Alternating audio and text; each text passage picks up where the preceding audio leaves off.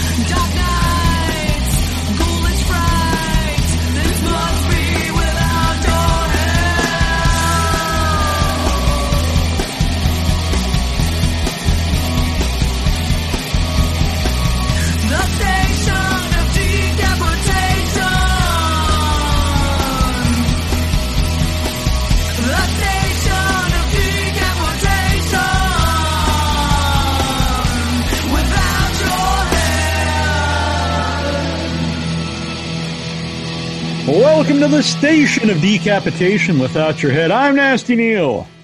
That would make me terrible, Troy. I'm treacherous Trista. And we're joined by the returning Staci Layne Wilson. Hello. Welcome back. And uh, co-author of her book, which we'll talk about, Curt Lambert. Hello, hello, hello. Well, It's good to have you both here. Thanks Great for to be having here. us. Yeah. Uh, so first of all, when did you first, uh, f- both of you first uh, work together? How did you know? How do you know each other? Ah, well, we've known each other for several years. Curt was a zombie in my uh, feature directorial debut. It's I'm called. glad you added in a movie. Dead. Yeah. So, um, yeah. Well, we so met before the movie, but yeah. that's true. But yeah, that was a long time ago, though, right? I mean, gosh, we've been Yeah, knowing 20 each other for a long 20, time. 2013, I think we met. Yeah. And we've collaborated on several things since, but this is our first literary collaboration, if I can be so highbrow about it. our series of horror books, Rock and Roll Nightmares, and uh, Curt contributed a story for the 1970s edition. So, uh, Curt, which came first, uh, acting or uh, writing? Um, probably acting came first, although I wrote uh, my first play when I was in fourth grade called The Groovy George Washington. That was uh, produced in fourth grade. Um, but no, I've been acting since then, before then, as a kid, you know, putting on the shows for everybody. Um, but I didn't start, I started writing screenplays first. And then uh, the last several years, I've been writing short story fiction, which I love. Staci was sweet enough to ask me to contribute a story because she has read, I think, one or two of my s- other stories. Mhm, Yeah. Yeah, And that's uh, what you did. so she asked me to, uh, to to pick a title. So I picked "Long Ghoul Woman in a Black Dress" because every every title is a takeoff on a '60s, '70s, or '80s song. So Yeah. "Long Cool Woman" became "Long Ghoul Woman." Along those lines, I love that you have uh, on your website you have the um, the playlist. You can go and listen to the to the music. You know, yeah, absolutely. It's on Spotify. So, yes, if people want to listen and read along, then they can do that. And um, yeah, it's it's definitely uh, evocative of the times. Um, for Curt, you know, I had asked him to draw upon his real life experience as a rock and roll DJ. So he did that and added a, a ghostly twist to it. But you know, the people that contributed stories all have some kind of connection to rock music, whether it be as a fan or a musician or somebody who was in the business. And um, I loved Curt's kind of unique take because he's, I think, the only DJ I know. Back in the day. what were what what were the guidelines um, you give people, you know, to be part of the book? Uh, well, they were fairly loose. Um, you know, it was uh, not adhered to a certain word count. Um, I did ask them to choose from a list of wacky titles um, because the the book is um, the books are comedy as well as horror. So they're kind of, um, you know, puns on horror titles. Uh, for instance, the book that Curt is in is uh, Do You Fear Like We Do, which is a takeoff, of course, on Peter Frampton's Do You Feel Like We Do. So all the titles of the stories are similar to that kind of punny and fun. So, yeah, so that's the one that Curt picked. And he had a choice to go with any of the decades. So what uh what was it about the 70s for you, Curt? Well, I was as a teenager and then into college. I actually was a DJ on some small FM stations back in Indiana, and uh, I'm older than I look. So uh, the '70s were my my musical heyday. Um, so I um, I just drew on that, and uh, the the radio station in the story is very much like one of the radio stations I work. I mean, the description of the whole building and everything is uh, very much just uh, a description of one of the radio stations I worked at, and uh, back in Indiana. So, uh, you know, I, I know a lot more about the '70s and the '60s music, the early '80s, and then you know you reach a stage where you kind of like start zoning out. Of uh, so, I was kind of stuck in the '70s, you know. Yeah. No, I, I, think everyone understands that. I think everyone thinks the music, the modern music to them are, are no good. Is no good. Yeah. yeah. I remember working for a guy when I first hit Hollywood, who said uh, the '50s, the 1950s is the best music ever. Anything after that's crap. And I'm looking at him going, you know. But now I probably feel the same way about the you know '70s and early '80s. So. Yeah, yeah. Yeah, I think that, you know, myself, someone who likes, you know, whatever it is today, but then I always tell myself, uh, you know, I'm sure that you know people my age when I was a kid didn't like the music I like. So. Right. Uh, was yeah. there any ghost? Was there any ghost? I'm sorry. Was there any ghost uh, when you were a DJ? was, there, uh, was that part true?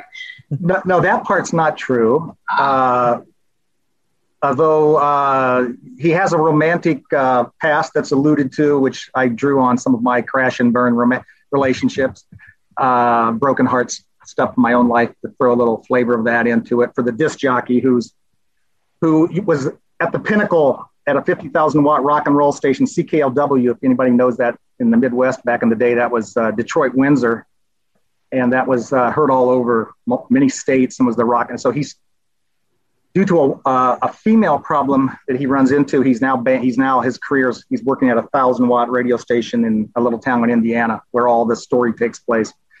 So um, I never worked at a 50,000 watt radio station. But, uh, well, Curt's story could be a playlist all in of itself. You know, you have he's got the DJ's whole you know playlist going throughout the story, and it's a lot of fun to read it and kind of imagine the songs playing as as the uh, horror happens. That was fun because Long Cool Woman's from '72, so I just put together a list of '72 and a little bit of late '71 songs.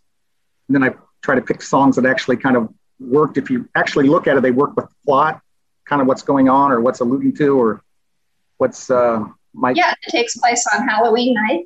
Very yes. atmospheric. Mm-hmm. Very cool. Yeah, we have a lot of uh, stories in there. One of the stories that I wrote in that edition, the 70s edition, is Saturday Fright Fever, which is kind of like a Saw movie meets disco, and these disco stars are picked off one by one by a rock fan through various means like uh, disco balls that fall from the ceiling and crush them, and platform shoes that you know fall into, you know, are, are beamed at them, and um, they have to do the hustle until they practically pass out. So it's kind of you know fun stuff like that coming up with um, different kind of ways to kill people musically. Right. I saw the uh, the '70s one was sold out on your website.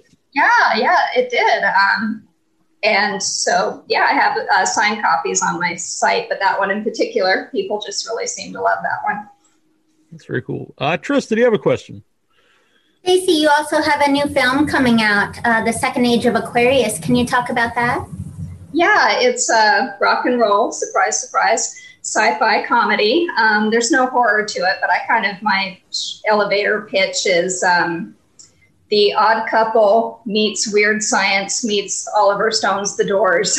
so it's, uh, it's about a young computer programmer. Um, she loves this rock star who died at the age of 27 in 1970, and she works for a company called Musitech that is building celebrity avatars. But on her own time, she wants to build this avatar of Russell Aquarius, her favorite. And um, he, he comes back as an avatar, very lifelike, and uh, comedy ensues.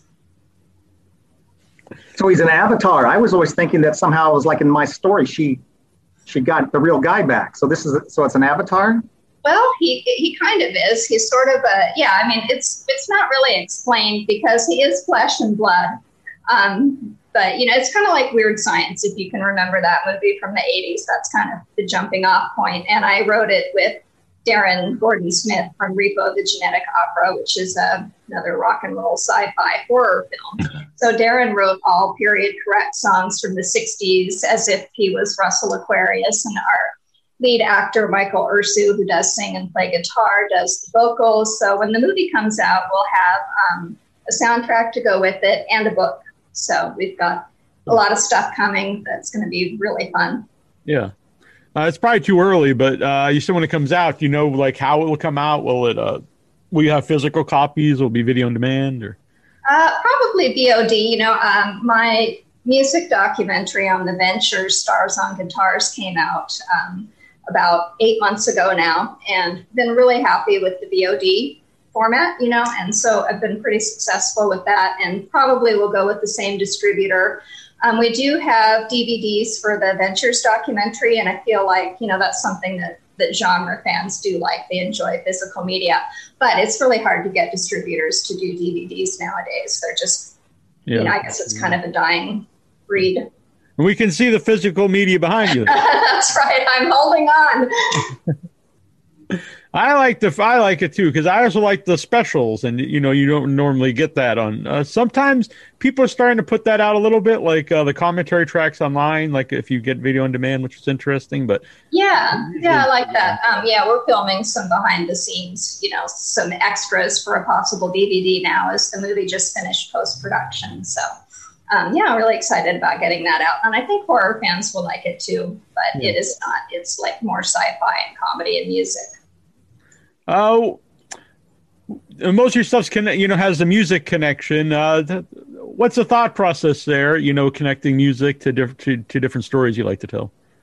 Uh, I guess it's just kind of in my DNA. My dad was a musician. He was in the Ventures, as we discussed last time I was on the show.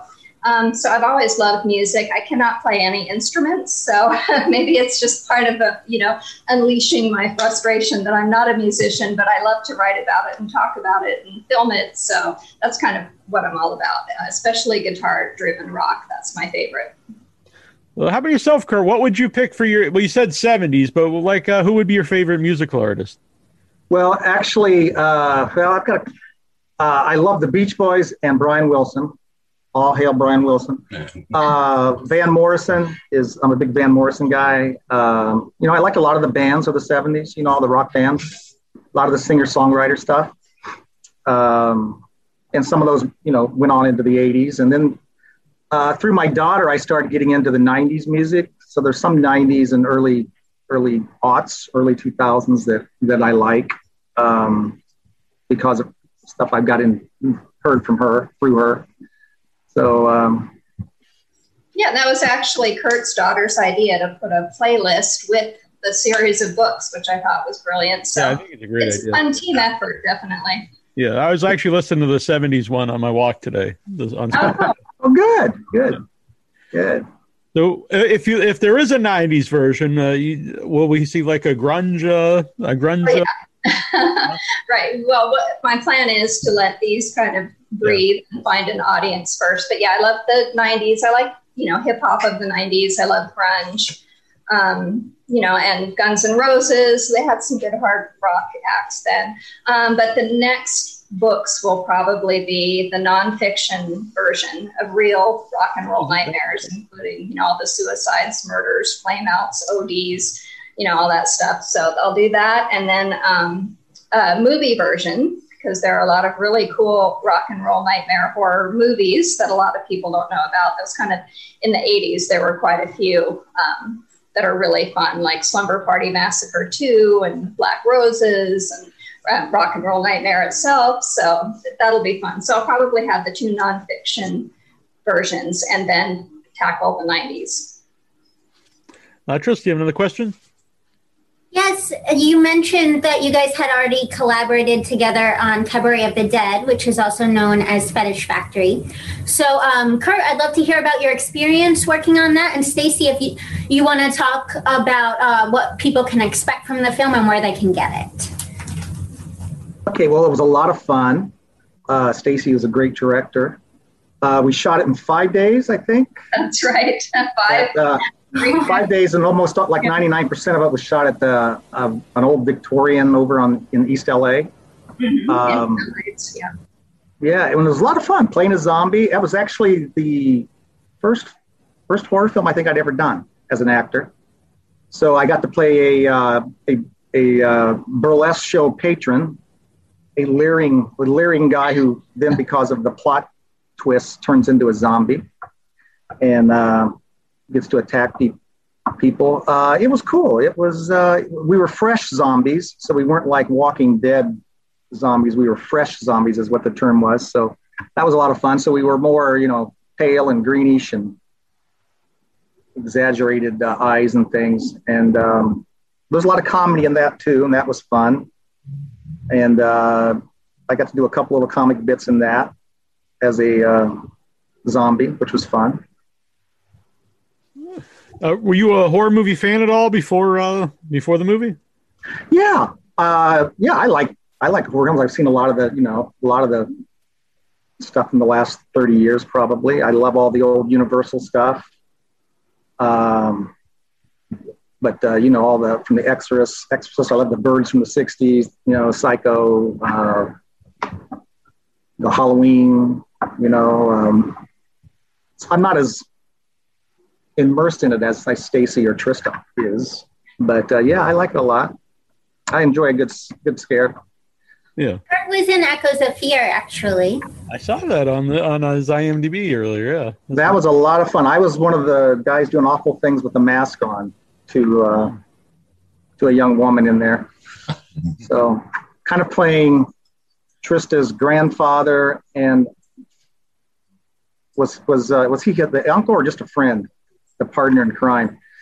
Oh, it was his cousin. His cousin, right? Your grandfather's cousin. So I was Spoiler Brian- alert. Brian actually had me play. Brian was in the mask. Brian Avenet Bradley, the director, and he played part of it. And then when I got to doing all the bad stuff, he goes, "Curt, you're going to do all the bad stuff. We'll just shoot it like it's both of us doing it." But it's so I did all the all the bad stuff uh, that you see in the in the one couple of scenes there. yeah. Did you? But that was a lot did of you- fun. A lot of fun to do that film, and Trista was so good in it. Yeah, it was Um, the first thing I the first time I talked to Trista was for for that movie. Echoes of Fear. That's that's where I met her. I mean, I didn't meet her till actually the uh, at the Screamfest, the screening of it, the first screening of it. That's how I met her, and then that's how I was going to produce and co-star in a Western Promise. But that's I uh, talked to the director and who I had brought to see the movie that night and said, I think Trista Robbins would be would be a great Promise Sawyer. And so so we had a couple of meetups, and uh, that's how she got got involved and started at Promise. So, all because of uh, Echoes of Fear. Yeah. Uh, first of all, how how did you know Brian Avenet Bradley to get involved in Echoes of Fear? Uh, I was actually uh, introduced to him by um, uh, Trista's co-star, uh, Hannah. Hannah, uh, just spaced her last name. Right, Hannah Race, because she's married now. Yeah, and she, I guess, uh, Brian was looking for somebody, and she rec- recommended me to Brian to play that one part. So I just went over to his house in Highland Park and hung out with him for uh, an hour or so, and he offered me the part, and we shot it in a big Victorian house in uh, San Gabe, not uh, San Marino, on the edge of San Marino and Pasadena. From six at night till six in the morning. And uh, we haven't really talked uh, much about Promise, but uh, what was that like to make a Western? Did you get to ride a horse? Yes, I did get to ride a horse. Um, not as much in that one as I have in other westerns, but yeah, I did get to ride a horse.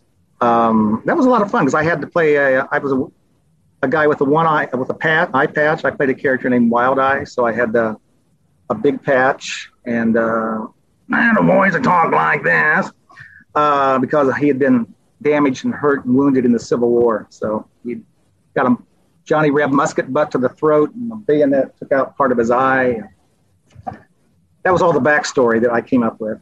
It's been through the wringer, definitely. Been through the wringer. Yeah, I mean, was it hard to maintain that voice throughout? You know, it wasn't. Uh, people say how it. You know, uh, the director Joe Cornett told me, uh, "I want you to sound and look different in this film than you've done in anything else you've done." So I said, "Okay." Uh, so I spent a weekend uh, working with the the script, just kind of trying to find a voice, trying to find a voice that I thought. So I found that voice, the wild eye voice, and the, that weekend I had a sore throat from getting it. But once I got it, I never had a sore throat again. So I can just go into that voice for some reason. And now I can't hit the high notes in the Beach Boys song, so I think I've scarred my my background vocal singing oh, uh, no. With the Beach Boys because I think I've I think I've lost a little bit on the high range there because of Wild Eye. But uh, it was a fun thing to do. But Trista, I got to work with Trista because Trista stars as Promise in Promise Sawyer, as Promise Sawyer, and she's fabulous in it, and fabulous to work with, and um, very glad that we hired her. Well, thank you. Um, the feeling's mutual. It'd be terrible if it wasn't. I know, but it is. That's what's so wonderful about it. Definitely, it is, and I adore you very much, both of you. Likewise, it's all likewise. We're, we have a fan club going here, Tristan and I, and Staci. I mean, Staci's kind of my writing idol because uh, I do write, but I write painfully slow. And Staci just can write and write and write, and she's so disciplined, you know. So. Well, that's a long background in journalism with a lot of deadlines, so that's just training.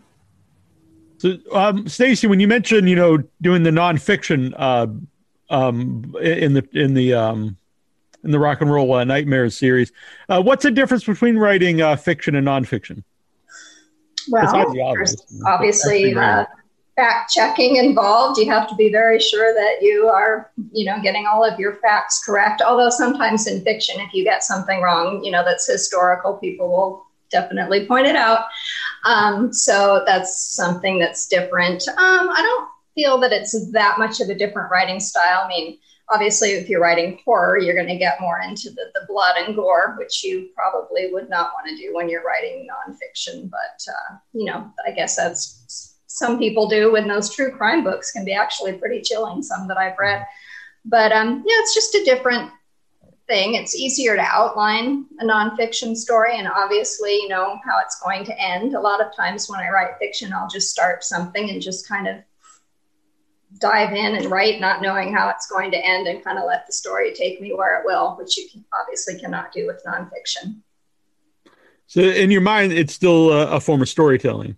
Oh, absolutely. Yeah. I think you have to be engaging and entertaining in nonfiction as well. Uh, and when you said like, uh, so if you start writing a, a, fiction story, you let the story, you know, take you where it's going to go.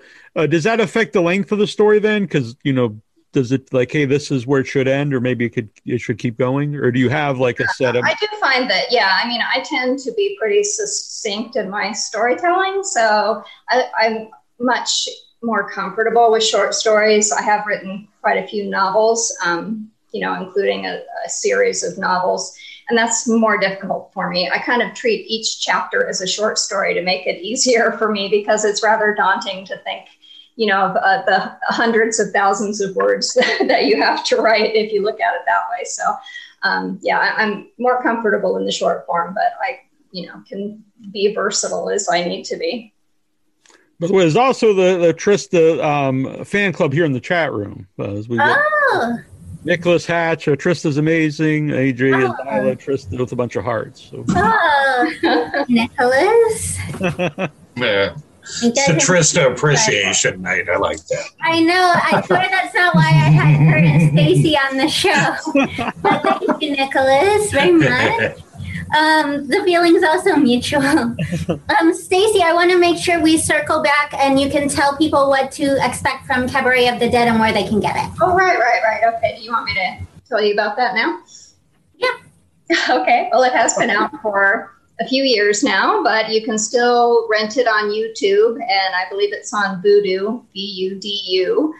Um, and maybe on Binge Horror. I'm not sure because um, I was a hired hand to write and direct it, so I didn't really have anything to do with the distribution deal or anything. But I do know it's still out there and watchable. And I actually just got a really fun letter from a new fan who discovered it, and he was quoting all the you know the comedy lines in it to me, and I thought that was really cool because I you know one of those things where you do something and you move on and you're on to the next thing, so it's fun to still you know have fans discovering the movie. So yes, it is still out there, and it's on Pluto TV too.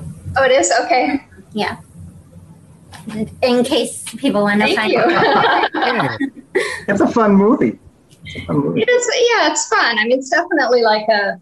I, I always kind of looked at it as a 1970s low budget grindhouse throwback. You know, it's it's just meant to be fun and easily digestible especially for the zombies. and then you just, you know, it's not a deep, meaningful film, but I, I really enjoyed making it because I got to put a lot of my own sensibilities into it because I love burlesque dancers and I love, you know, all the theater of the, the, music and the makeup and, and then the zombies are, you know, they kind of come in and and decimate it all, but it's it's just fun. And uh, not to steal Trista's uh, question from before we went live, but she had said that yeah, she really uh, appreciates your range uh, and, and, work. And um, how, just uh, as far as being interested in, in different things you write, like um, you know, how's like because you know you write about all these different things. Uh, is there like I guess this kind of goes back to the fiction and nonfiction. Is it really just all different forms of storytelling? It is. I mean, I also work for various websites, entertainment sites. Um, this morning, I wrote a piece on the new Ridley Scott movie, uh, House of Gucci. So I'm really interested in fashion. I love that retro, you know, vibe of anything that takes place in the 60s and 70s. So um, yeah, I try to find things that I like and adapt it to paying work, you know. So so far so good, but but yeah, I, I, do like to stay within the entertainment realm. I did work for um, a viral news website several years ago and it was extremely depressing because uh, I would have to wake up super early because it was you know East Coast news, and then have to report on a lot of politics and murders and police brutality and stuff like that. Where I can do it, but it's not something that I really like to do. So that's kind of you know I guess maybe the the downside of being adaptable is that I say yes to just about every writing job, and I I can do it, but it's not always something that I enjoy. Uh, Curt, when you were when you were writing um, your story, and you said it was a lot of the music from 1972, uh, particularly, uh, did you like did you did you listen to the music while you're actually writing it? You know, I did. I went back and refreshed a couple of them. I was I went back to, to listen to intros and outros because the old DJ, you know, you used to intros and outros and cueing everything up. So I wanted to uh, uh, refresh my memory on what the what the the music what the uh, instruments were doing or how the song started and ended on some places so that I actually kind of used that, what was going on in the song as transitions from what the character was doing, you know, when he was going from one record to a next and then dealing with the, the demon that visits him in the studio. And her name is Baby. And um, she's really basically the daughter of Satan. And um, she comes out of the record. So but yeah, yeah I, do listen, I do. I listen to a lot of the music from that I use in the story, and then I listen to a lot of other songs. Going, do I want to use that one? No. Do I want to use this one? No. I pulled together like the top 20 rock songs from 70, 71, 72. Uh, because I wanted to decide whether I just wanted everything right in 72 or is as my experience back in those days in radio, you know, you of course you're playing the hits, but you back then you had you had all the freedom to be able to pull. You didn't have to play just the same the top 20 or whatever over and over and over again. So you know I could throw in something from 71 that was a big hit that still would have been playing in 72, you know, in the autumn of 72. So yeah, it was a, uh, it was fun to go back and tap into some of them. I even discovered a song that I use in the story. It's a, a song by Redbone called The Witch Queen of New Orleans, which was a hit. And I had never heard that song in my life until I, I loved the title from a list that I was pulled together. So I started listening to the song, but I ended up using it in the, uh, in the, um, in the story. Yeah, that's perfect. I think a lot of readers may, you know, dive into to YouTube or, or Spotify and, and discover some new old songs that they didn't know before. And I use a Faces song that I hadn't. I might have known the title, but Rod Stewart, the Faces, before he became Rod Stewart, the Rod Stewart. Um, and actually, uh, I use the record as as a weapon. I mean, the I say I do. The character does. Shades of Shaun of the Dead there yeah. So, uh, but the titles, people pay attention to the titles. Every it kind of all fits in with the uh, the psychology of the story or the action of the story, you know, or the characters. So. What what uh what do you pay attention to the most when you're listening to the music for as far as the story goes? Is it the sound or is it would it be the lyrics? You know, I writing this story, I paid more attention to the music.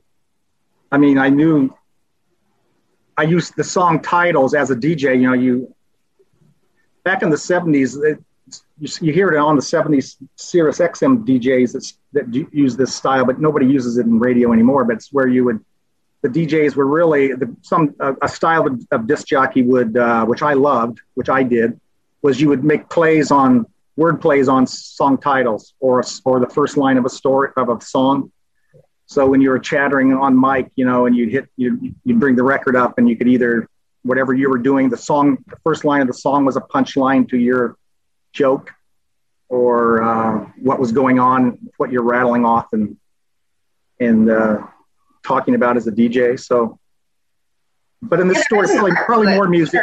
Go ahead.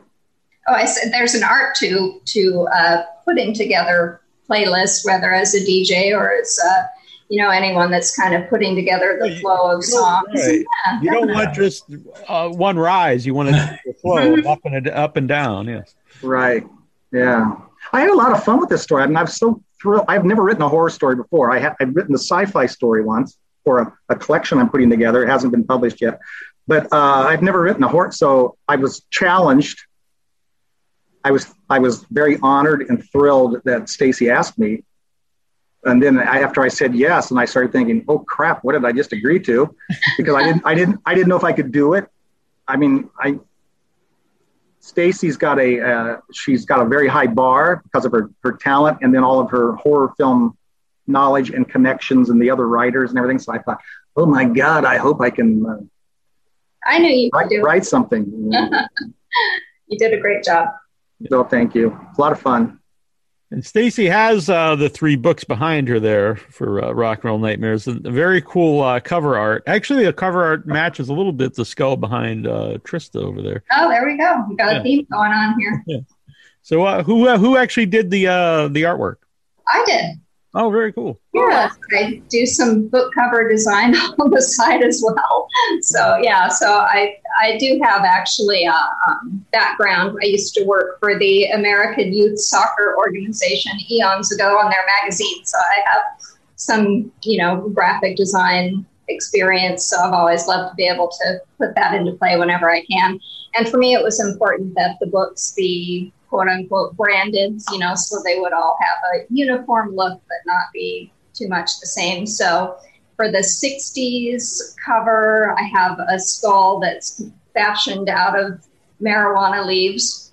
And then the 70s one is kind of a disco ball skull. And then the 80s one is more of the metal with the two flying V guitars behind it.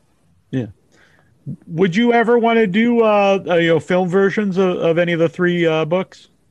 Uh, yeah, you know, I think it would be a pretty interesting anthology. anthology it could be yeah. something like, you know, those two sentence horror stories or any of those series that have short horror, short form horror, Twilight Zone esque. Um, yeah, it definitely lends itself to cinema.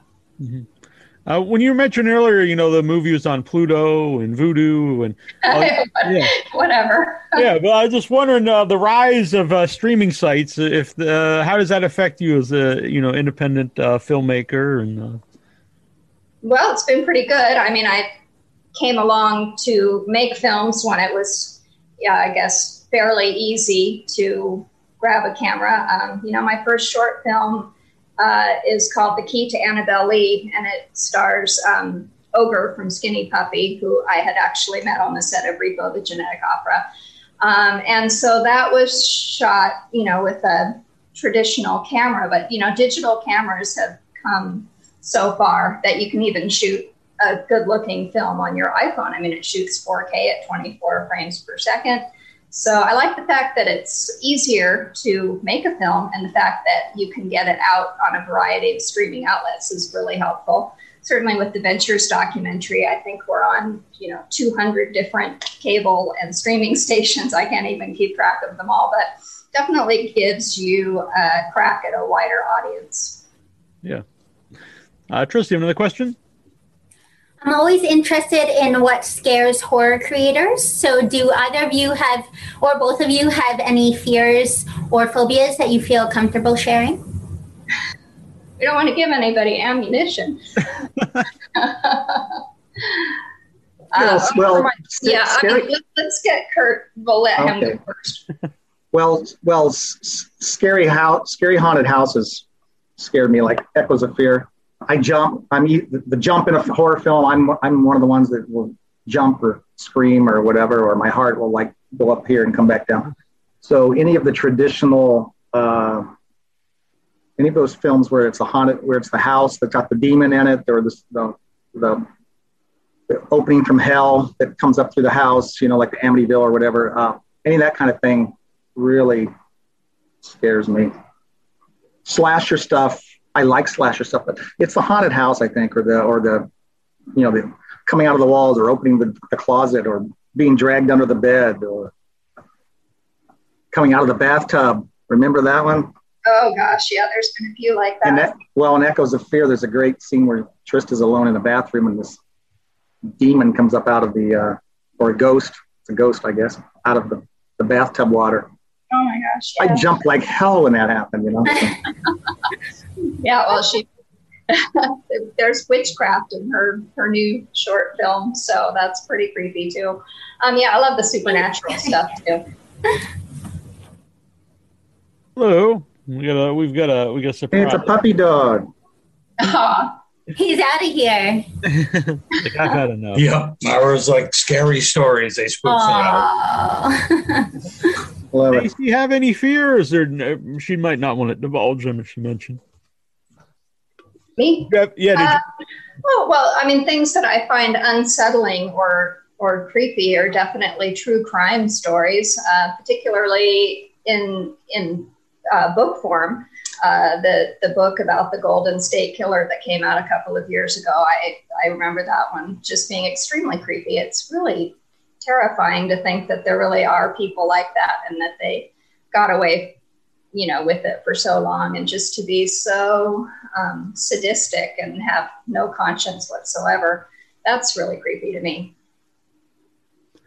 Um, you know when you include uh, real names and real places in um, in fiction i always think that kind of adds you know a reality to the uh, you know to the fantasy Oh yeah, it can definitely lend an air of authenticity. I feel like people can connect with something that we can all understand as a collective group that we're reading um, in terms of fiction. Um, you know, you have to be careful. I did warn the writers that they couldn't quote any lyrics in the books because that's a copyright issue. So you have to kind yeah, of look right. into the legalities of that as well. But you certainly can use um, notorious, famous, you know, celebrity people's names. So we do name check, you know, a lot of modern bands in there, but the stories are not necessarily centered on any of those groups. The bands that that the writers created are all fictional. Mm-hmm. I had to be careful that as because in radio and disc jockeys, sometimes you know sometimes you'll quote a, a lyric, and Staci had warned us, so I was I had to be careful because there was a couple times I was going to you know make a I was just into the story and I'm into my DJ world back in the day, and I'm starting to oh I'll make a play on this lyric. Oh no, can't do that. Just, just, yeah. the, just the title, just the title. So okay. Yeah, I've been listening to a lot of Stephen King the last year uh, during the pandemic. My walks, the audiobooks, and uh, he quotes music all the time. But uh, I assume he probably gets. Away. I'm sure he can afford that. Right, right, right. and his publisher can afford it. Yeah. Um, yeah, actually, one of his short stories, honestly, I can't remember which one it was, but he does mention my dad's group, The Ventures, in one of his oh. short stories. So oh, yeah. that was pretty cool when I was a kid because I was a huge fan of Stephen King. And to read that, I was like, oh, wow, Stephen King knows who my dad is. Yeah, that's pretty awesome. Uh, so, Curt, we mentioned some band, actually. What was that? I'm sorry? Stephen King is in a band. Oh, he is. I actually didn't know. Oh, wow. Mm-hmm. I didn't know that. Yes. Yeah, some of the best writers are. It's like uh, Michael Moorcock. He's got a band too in England. It's pretty cool. I have to try to seek that out. I'm interested now to to listen. Yeah. To. Yeah. So, uh, Curt, we asked about your favorite movies. Who? What are some of the your favorite writers? Uh, you know, that inspired you to to write. Um, I love F. Scott Fitzgerald. I've been into him for the last um, ten or twelve years, probably. Um, trying to think. Um, I like Dan. Uh, I, I, like. I enjoy thrillers and spy stories and stuff like that. So I, I love Daniel Silva and Brad Thor. I just read Daniel Silva's brand new novel, and I'm in the middle of Brad Thor's new one right now. that just came out. Uh, Martin Walker. I love Martin Walker. He's um, an American, but he lives in France, and he uh, writes uh, he writes a nonfiction, which I've never read as nonfiction. He was uh, he writes about politics and uh, the world economics and things in uh, his nonfiction. But his fiction, he has a character called Bruno, uh, who's a chief of police of a small French village in wine country in the southwest of France. And I, he's written about 12 of those, I think. I, I and the new one's coming out next week. And uh, I adore his his writing is so good. Um, but as a writer myself, I think F. Scott Fitzgerald's the one I just uh, I really enjoy his like his writing and his short stories and his novels. I read all you know all of that, of course. But I'm still going through his short stories. Uh, Staci, uh, who were some of your favorite writers?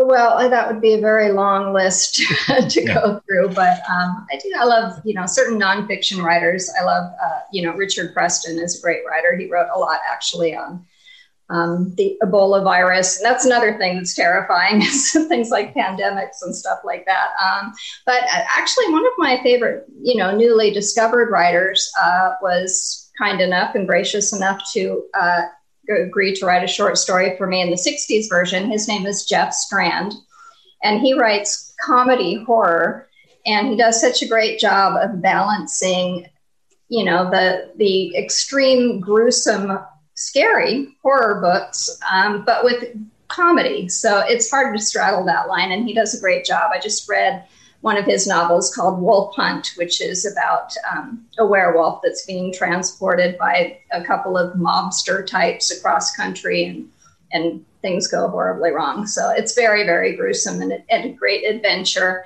Um, you know, so there's that. Uh, Grady Hendrix is another writer who I really enjoy. Um, and let's see. I used to read a lot of Ann Rule. That's another nonfiction writer that I enjoy. Chevy Stevens. So yeah, I mean, there's so many good writers out there right now. It's it's a great um, bounty for us readers. Yeah. Now I know um, you have a you have at least one book on Audible. Uh, would you ever put uh, any of the uh, rock roll uh, nightmares on Audible, an audiobook? Uh, yeah, we are in the process actually oh, of recording the audiobooks right now. Um, two of the authors in the 70s version, Graydon Schlichter and Leanne Rowe, are also audiobook narrators who uh, have done my uh, my vampire series, the other book series, and um, they wrote two stories and they're narrating that edition. And then I have two other narrators, Jennifer Knighton and Andy Garrison, for the 60s and 80s versions. And actually, Curt um, narrated one of my audiobooks. I have a very short collection called Keepsakes, and uh, he did a story about an evil dentist who's quite creepy. So, yeah, I mean, most of my books actually are available yeah. on Audible. I love to have that option because I myself, you know, about half the time I listen to audiobooks rather than read. Yeah, I'm a big fan of because uh, I walk a lot, so I'm always listening to audiobooks while Same. Yeah, that's exactly how I get mine. Very cool. I'm gonna actually, uh, I'm gonna get some of them on Audible. So, Curt, you actually read yours? No, I re- no, I don't. I read uh, one of Staci's her first audiobook. I read it was three short stories, I think. Yeah, that was just a very short collection called Keep. And I, and I read I read one of those. I read uh, about the dentist and, the, and an evil tooth fairy. That's yeah, I think it'd be fun for you to to hear how someone else, a different narrator, interprets your story, Curt. I think. Yeah, I, please.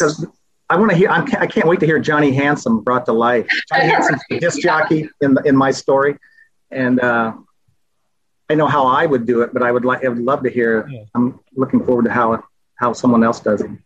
Mm-hmm. What was that experience like to uh to do an audio uh to read you know a book for for uh, to do the audiobook?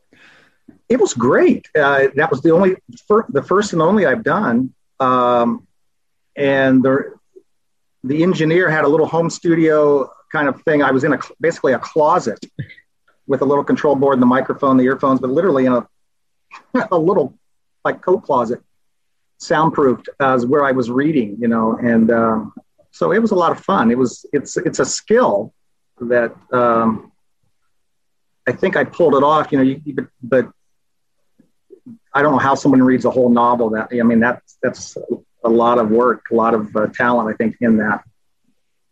Yeah, it is a major undertaking. There's also a lot of audio editing that they need to do and um, make sure that all their sound levels are even throughout. And they have to often uh, take on a variety of different characters within one book. So, yeah, I definitely, my hat's off to them because it is a real skill and a talent. Yeah. Yeah, uh, when I listened to the stand last year, it was like a forty something odd uh, runtime, so forty something oh, Wow. I was, I thought like how, I'm thinking. Yeah, I'm partway through a, I think it's a 27 hour audio book about Mary Shelley's life, which is oh, exhaustively oh, wow. researched and mm. extremely interesting. But yeah, it's it's massive. Yeah, you, so it's, it is definitely an undertaking. Whenever I drive, say from Las Vegas, where I live now, to LA, that's my first go to is an audiobook. Yeah. When you mentioned on the road, they're great. Mm-hmm when you mentioned pandemics being scary, I started listening to Stan last year, not because of the pandemic. It was just I was wanting to read it and I never did. And it was right when everything started and we didn't know how bad things were going to get. And it was the beginning of the stand's all about things just starting. And I just stopped listening to it. I was like, I don't think this is too close to home for sure. Yeah. Yeah. yeah. one of my favorite books. I believe I've read that two or three times. And uh, it goes hand in hand with uh, McCam- McCammon's uh, Swan Song. I don't know if you've read that one, but that's a similar kind of uh, dystopian, post-apocalyptic, epic horror novel. Cool. I'll, I'll make note of that. Yeah. Uh, Tristan, do you have another question? Yeah, Staci, can you talk a little bit about um, Excessive Nuance Productions and what your mission is or what you specialize in? Uh, well, so far it's just you know me producing my own stuff, so that's really the mission. I I don't plan on getting into film production in a major way, um, but I do love to be able to just take control of you know my own destiny, so to speak, as a filmmaker or as an author. So that's my LLC company to do these and produce these things. But um, yeah, I don't really have any lofty ambitions for it. It's just uh, you know to kind of be the the name of, of things that I put out. So, uh, Rock and Roll Nightmares, all three of them, people can uh, find them on Amazon, uh, on your website. Right, yes. My website, they can get signed copies at a discount, which is nice. Uh, Amazon, paperbacks, and then as for the ebooks, they're just about everywhere you can buy ebooks. You know, they're at Barnes and Noble and Nook and iTunes and Amazon, uh, the Kindle version, and then the audiobooks will be on Audible exclusively, probably at the end of August or early September. Oh. So not, not too And far. for Los Angeles people, we'll have a live signing at Dark Delicacies. That's oh. right. Yes, August 22nd. We will be at the wonderful Dark Delicacies bookstore in Burbank, California, which has hosted uh, many a signing for me. They're always so supportive of the indie horror community, and um, we're really looking forward to doing that and meeting some folks. Very good. And uh, where can people follow you, Curt? Uh, you can follow me on Instagram, just at Curt Lambert, uh, C U R T. Um, you know, and I'm on Facebook, but you know, Instagram's probably the best. Yeah, very good. And uh, anything uh, coming out that you would like people to uh, check out? Well, they can they can check out Promise, starring Trista Trista Robinson and myself, and Joe Cornett and um, James Henderson and Kelly Kerry Goodwin, um, Maud Bonini, Bonani. Uh, I have a horror film that's getting ready to come out called Vampires on a Boat. That's directed by Mark Allen Michaels, and it stars Carrie Keagan, Dallas Valdez, myself, um, and some. Uh, it's a wonderful cast, and it's a lot of lot of fun. It's going to be a good crowd pleasing movie, I think. Uh, Yeah. and it, Is I was lucky enough to get a sneak peek at that, and um, it's pretty wild. I mean, how can you go wrong with vampires on a boat, right? and I wonder, you know, what what's it about? Oh, it's about vampires. on a boat. the title says it all. It's about werewolves on a train. No false advertising on that one. yeah, and then I have some wet, a couple, three more westerns coming that I've just uh, just filmed. Filmed one in January, a short that's out now. I no, it's not out yet. And then um, a um, another western called Assault on Rio Bravo, uh, which stars Alexander Nevsky and Matthias Hues and uh, Joe Cornett directed and stars in that as well. And then there's another western with uh, I was so lucky to do in June with a big na- couple big names that I'm not allowed to talk about right now, but I'm so excited about it. It just kind of came out of nowhere and was such a great experience. So um, that one I'm just not. I had to sign it in. You know, couldn't. I can't talk about it yet, but it'll be cool. Be really cool. Very good. Well, this is very, uh, very fun to have you both on. Oh, thanks for having Thank you us. for thank you for allowing us allowing us. Yeah. Of course, yeah. Anytime. Hey, you guys are always welcome back. Yeah. Congratulations. Thank you. And congratulations on your your win at the Calgary International Independent Aw. Film Fest. Thank you. Thank you. We have a best actress as our as your co-host. Oh, Thank you. good Oh. Yeah. It's, uh, it's it's honestly been great a great addition to the show having Trista uh, join us. oh, yeah. Is today my birthday? What is happening guys? thank you. Well, thank you. I love seeing your faces, and thank you again um, for joining us today. Thank you guys. Thank you, everybody. We'll see everyone next week. Well, actually, All right. Saturday too. Uh, seven Oh, yeah. six. Our short horror film festival starts uh, Saturday at 5 p.m. Eastern, 2 p.m. Pacific, and all the other time zones you can figure it out. Yeah. And, uh, 30 short films, like 28 uh, filmmakers. It's going to be a good time. Wow, I know what I'll be doing on Saturday. Yeah, cool. Always a good time. I always look forward to those now. Yeah, it's very fun. We have a live chat room with the filmmakers and uh, Oh wow. and the viewers, so it'll be it'll be fun, and it's free for everybody. It'll Love it. One night only. That sounds great. Good times. Uh, Trista will be uh, involved in that too. She has a film in there. All right. Good night, everybody. Bye. Good night. From ancient terrors to the search for modern day conspiracies, The Tomb of Nick Cage is the new sound in horror rock. Uncover the mystery of old world horror for the new world order on iTunes, Amazon, and more. Ripley, we should have listened.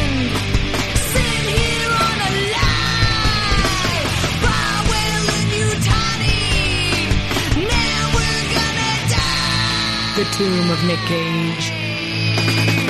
They're coming night.